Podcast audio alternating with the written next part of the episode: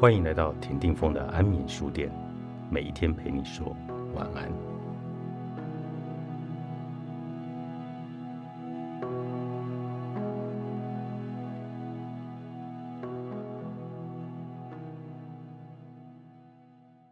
吸引财富与彰显富足，对某些人来说，金钱或许不是绝对必要，但在大多数人心目中，金钱就等于自由。生而为人，对于自由的权利具有强烈意识，而竟然金钱与自由脱离不了干系。因此，金钱对人类来说是生命体验的重要一环。难怪你们对金钱有如此强烈的感受。虽然有些人体验到充裕金钱带来的自由感受，但比较常见的状况是，你获得的金钱比你需要或想要的来的少。所以你觉得不自由。在这里，我们要明白解释为什么会有这种财富不均的状况。了解之后，你才能开始让你想要得到的，而且应该得到的富足进入你的体验。当你阅读这本书的时候，当你开始和根据吸引力法则运作的事实产生共鸣，你的愿望与富足将契合一致。很快，你和周围的人。就会见证到这种契合的证据。或许你已经工作多年，或许你是刚步入职场的年轻人。无论你从哪里开始，达成财务圆满的旅途，不一定要很漫长，也不一定需要付出大量的时间和体力。接下来，我们会以简单明了的方法，向你解释如何利用你能够掌握的能量。我们要告诉你。你对于金钱的思维，想到这些思维时你的感受，以及流入你生命体验中的金钱，三者之间绝对相关。当你能够有意识地做出这样的连接，并且能够用心引导你的思维，你就可以利用宇宙的力量。你也会明白，时间和体力与财富反而较不相关。我们要先从宇宙和世界的一个简单前提说起。你想什么就会得到什么。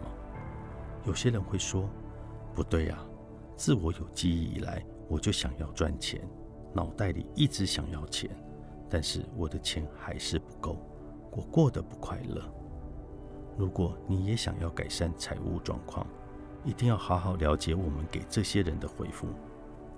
金钱这个东西其实具有两个面向：一，钱。很多钱以及富裕金钱所能提供的自由和自在的感受。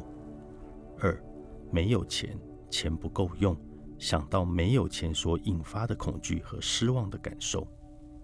很多人以为，当他们说出了“我要更多钱”，就表示他们对金钱有正面的想法。然而，提到金钱时，如果让你感到害怕或不自在，表示你谈到的主题并不是金钱。而是没有足够的金钱，你一定要能够辨别这一点，因为正面的态度会把钱带给你，但若是想着没有足够的钱，则会让钱更远离你。如果你能察觉到自己实际上在想什么，将大有注意。更重要的是，你要了解自己对金钱的感觉。如果你心里想的或嘴里说的是“哦，那好棒啊”，但是我买不起。你的振动频率就无法给你带来你想要的富足。承认你买不起那样东西时所浮现的失望感受，表示你的思维倾向匮乏的那一端，而不是你的愿望这一端。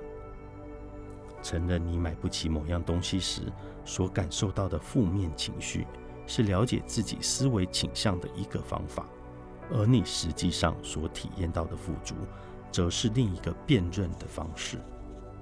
很多人在生活中不断感受到不足的体验，只是因为他们的想法无法超越实际的体验。也就是说，如果他们觉得钱不够，也发现钱不够了，还常常把钱不够挂在嘴边，他们就永远会陷在那样的情况里。我们提到，在描述财务状况时，要说出你想要的样子。而不是当下的处境，唯有如此，才会产生改变的力量。但很多人会抗议，因为他们认为应该要诚实的描述实际的情况才对。我们要你明白，假如你只看见现状，也只讨论现状，就无法如你所愿经历改变。你或许会看到周遭的人事物不断改变，但自己的体验却没什么进步。如果你希望你的生命体验能够出现真实的改变，你就必须发出不一样的震动。这表示你必须转换不一样的思维。财富的吸引力，作者伊斯特·希克斯和杰瑞·希克斯合著，商周出版。